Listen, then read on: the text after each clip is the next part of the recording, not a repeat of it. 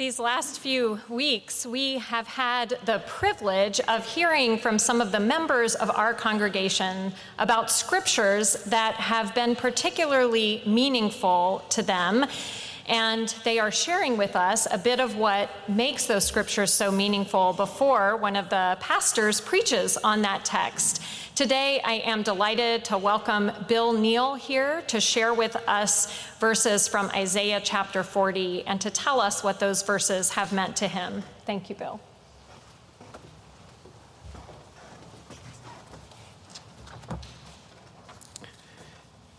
As Amy said, the scripture this morning is from the prophet Isaiah, chapter 40, verses 1 through 5 and 27 through 31.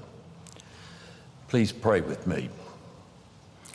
Lord, as we listen to your word, I pray that you will open our ears to hear what is read and open our minds to understand what it means to us today.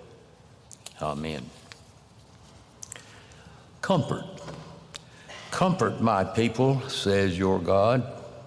Speak tenderly to Jerusalem and pray, proclaim to her that her hard service has been completed, that her sin has been paid for, that she has received from the Lord's hand double for all her sins. A voice of one calling, In the wilderness, prepare the way for the Lord. Make straight in the desert a highway for our God. Every valley shall be raised up, every mountain and hill made low. The rough ground shall become level, the rugged places a plain. And the glory of the Lord will be revealed, and all people will see it together. For the mouth of the Lord has spoken. Why do you complain, Jacob?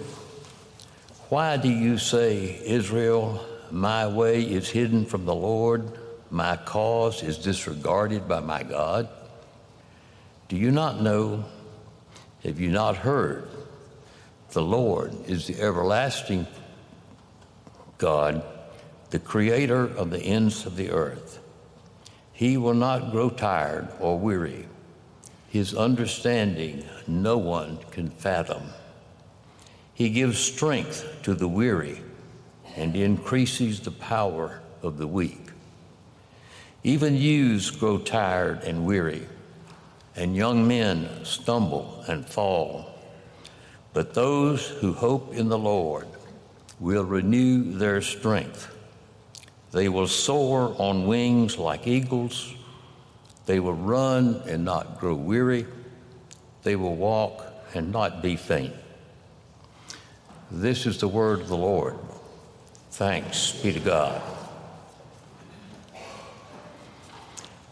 On a Friday, February 13th, Mary Sue and I were leaving for a Valentine's Day party. Jamie, our 17 year old son, was also going out. Mary Sue hugged him and said to be careful. He replied, Nothing bad has ever happened to me on Friday the 13th. After the party, I received a phone call. Jamie had been injured in an automobile accident and was taken to St. Mary's Hospital. The rescue squad was still at the hospital. Hoping that Jamie might have said something while in the ambulance, Mary Sue asked one of the EMTs if he had talked to him. He hung his head, paused, and said, No, ma'am, he didn't. Jamie was in the emergency room in a coma. He never recovered and died two days later. Our friends overwhelmed us with their support. We were even given a most helpful book on how to handle grief. In Tracks of a Fellow Struggler, there are three sermons John Claypool preached between the diagnosis of leukemia in his eight year old daughter and her death 18 months later. A fourth was preached two years later. A portion of what I had just read was the text for the sermon after Laura Lue emerged from nine months of remission. Two verses made a very lasting impression on me. Those who hope in the Lord will renew their strength. They will soar on wings like eagles. They will run and not grow weary. They will walk and not faint. There are times in the lives of all of us when we are happy, things are going well, and we soar like eagles. At other times, we struggle with situations that are unpleasant or difficult. But we get through, we run, and not, don't grow weary. But how do you cope when your son or daughter is fatally injured? That's when the Lord renewed our strength through the support of this congregation and our other friends, one of whom gave us that very helpful book. That's when we began to walk and not be faint. In time, we recovered. With encouragement her, from her friends, Jamie used her, uh, Mary Sue used her wonderful talent to become a professional floral designer. She had a successful career that lasted over 25 years. I began, became her gopher, her toter, and her bookkeeper. After more, t- after more time, we could run and not grow weary. We even soared with the birth of three great grandsons. For me, the process began again last year when Mary Sue joined Jamie in the church triumphant. Again, I received overwhelming support from this congregation, and most of the time I am walking again. A couple of times I even soared with the birth of two great granddaughters. Two years after Jamie's death, John Claypool was a lecturer for the Lenten series at St. Paul's Church. In one of his talks, he said something that has stuck with me ever since. He said, Given what we know about the past and what we do not know about the future, despair is presumptuous and hope a living possibility. Given what we know about the past, what we do not know about the future, despair is presumptuous and hope a living possibility. So, remember these words from Isaiah Those who hope in the Lord will renew their strength. They will soar on wings like eagles. They will run and not grow weary. They will walk and not be faint. Amen.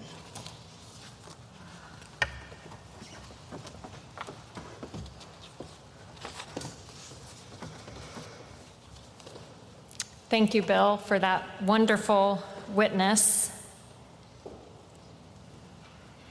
It's been such a gift for me to hear so many of these stories, but um, if we keep this up, I'm going to be out of a job. One of the formative experiences of the writer Ernest Hemingway's life was when he was injured while working as an ambulance driver in Europe during the First World War. Doctors pulled 237 pieces of shrapnel out of his body, and he spent six months recovering in a hospital. During that time, he became a keen observer of what was happening around him and he became especially fixated by the different ways that various patients waited for their battle wounds to heal. They endured periods of recovery that sometimes seemed endless, and some found ways to distract themselves. Others cried out, literally, in lament. and others were quiet, pondering what their situation would mean for their lives and for their futures. Preacher Tom Long observes that this experience seems to have really gotten into Hemingway's cycle.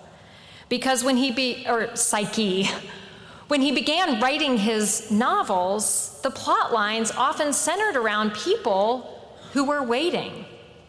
Waiting to fight in a war, waiting for the bull to charge, waiting to be rescued at sea. There is no denying it. Waiting is a part of the human experience.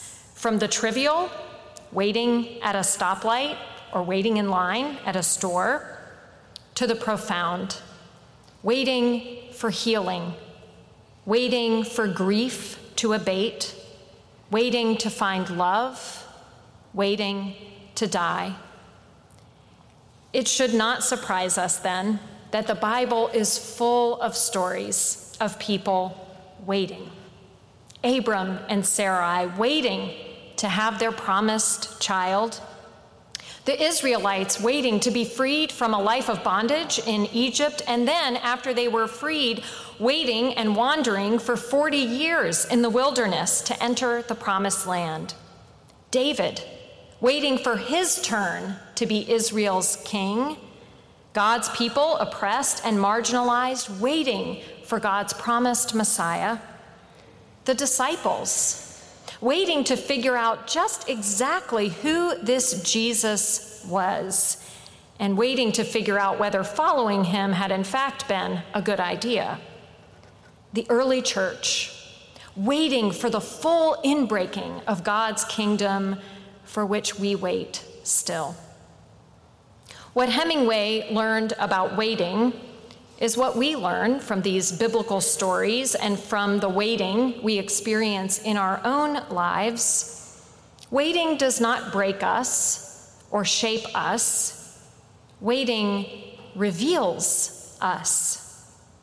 How we respond to our unique experiences of waiting reveals something about who we are. In today's passage, the prophet Isaiah offers words of comfort to the Israelites who are in exile. They are a people waiting. These words are addressed to people who are strangers in a strange land, who are refugees living far from home, who are held captive by a hostile regime that destroyed and occupied their land. This is a people mired in grief. A people who had begun to question God's promises, to wonder if God cared about them, to ask whether God was even there at all. Isaiah knows that waiting, especially waiting through a period of uncertainty and suffering, can erode hope, even as it fuels doubt. But Isaiah also seems to know that wonderful quote that Bill shared with us that when we look to the past, and especially to God's work in the past, despair is presumptuous. And when we admit that we cannot know the future, hope is always a possibility. Michael Scott Moore is a journalist who traveled to Somalia. He wanted to research and write a book on the history of piracy in the Horn of Africa. But he hadn't been there long when he was kidnapped by pirates who held him captive for two years and eight months. In his book about the experience, The Desert and the Sea, he writes Hope is like heroin to a hostage, and it can be just as destructive. When asked about this line, he elaborated. Hope was a cycle, he said, and after a while it became a destructive cycle. People ask me, How did you hang on to hope for two years and eight months? And the fact is, I didn't. I learned to live without hope. Having your hopes raised and then dashed every two weeks, which is what the guards tried to do to us, was devastating. It was actually no way to live. And so I had to find a different level of existing. He continues, It turns out you can live without hope. Because hope and despair are just two ways of approaching an uncertain future.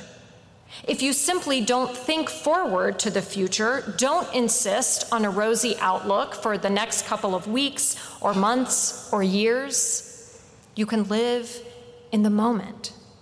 That's what I had to learn to do. I would have snapped if I had done it any other way.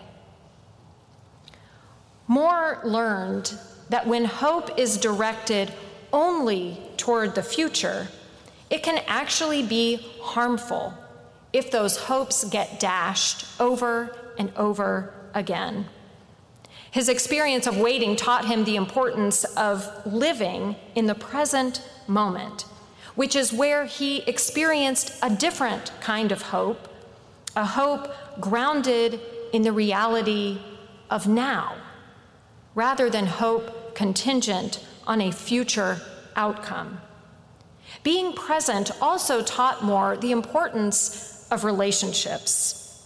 He says that if he had to identify something positive about his years of captivity, it was the time he spent with other hostages, because they became his friends. With those other people around, he couldn't just focus on his own misery. He was able to take comfort in the presence of others and to give comfort to those around him. It turns out that waiting not only reveals something about who we are, it reveals something about those with whom we surround ourselves while we wait. Like the friends who supported Bill and Mary Sue through the most difficult season of their lives. Friends who can help us hold onto hope, who can even be the hope when the future seems bleak, when we struggle to hold onto hope for ourselves. Notice that in this text, Isaiah does not address individuals. He is speaking to all of God's people collectively, calling them, especially in this season of waiting and suffering, and calling us in such seasons to help each other remember and cling to God's promises, which it turns out are true in the present moment, not just in some far off future. Isaiah reminds exiles everywhere, including us, that we can take comfort in one another. He does this by identifying three different groups of people who are strengthened and upheld by God, by finding hope in the present with God. Those who mount up with wings like eagles, in other words, the strongest among us who can do extraordinary things. But he also points to those who run and don't get weary, who continue to make steady progress on their journeys. Finally, he calls out those who walk and do not faint, those who can barely put one foot in front of the other, but who nevertheless keep moving forward. Three groups, each with a different gift that builds up the community and offers hope. In this one verse, the prophet describes a diverse community of people moving forward by the grace of God at different speeds, with different capabilities, but moving forward together. This reminds us that waiting, especially waiting for the promises of God, which can seem distant and uncertain, is more bearable when we do it together. This is, after all, what the first churches were about. They were groups of people who came together to wait for God's kingdom to be fully revealed. And this is not a passive kind of waiting, but an active one while we wait, we gather together to worship and pray and learn and celebrate. We discern how we can use our resources to manifest God's promises and God's presence, God's justice and peace in our community and in our world. We support one another through difficulty and tragedy. We remind each other in word and deed that the God we wait for is already with us, here and now, which means that hope is always a living possibility. All around us, within and beyond these walls, people are waiting. Waiting and wondering will God ever show up to fulfill God's promises? Does God even care that we are suffering? Does God see that we are floundering? Have you not known? Isaiah writes, Have you not heard? It is God who sits above the circle of the earth, and its inhabitants are like grasshoppers. God who stretches out the heavens like a curtain and spreads them like a tent to live in, who brings princes to naught and makes the rulers of the earth as nothing. Isaiah points out that God is at once beyond this world, even as God is intimately present to us. Of course, we live according to clock time and that time can often feel like an enemy we are constantly racing against or a torturer that won't move fast enough. But God is not bound by our time. The pastor, John Swinton, has worked extensively with people with mental health challenges, intellectual disabilities, and dementia. Writing about what this work has taught him about God, he says, God's time is gentle and generous it moves at the speed of love. In God's time, there is enough. Enough to sit down and draw a breath. Enough to look more deeply into the eyes of people we are lucky to love. Enough to feel the second hand of the clock stop ticking. God's time moves at the speed of love.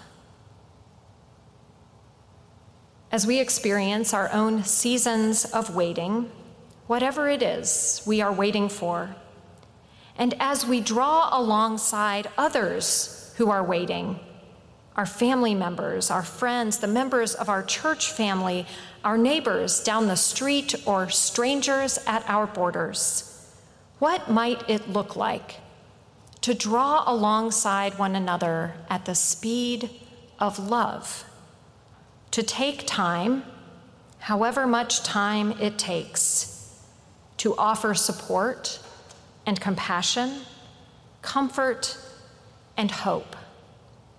Bill's story reminds us that our willingness to move at the speed of love, to trust that there is enough, enough time, enough attention, enough resources, enough hope. That might just make all the difference for someone in need. By being fully present to one another while we wait, we experience God's presence with us, even as we reveal and claim God's promises that in God's time, God will make all things new. Amen.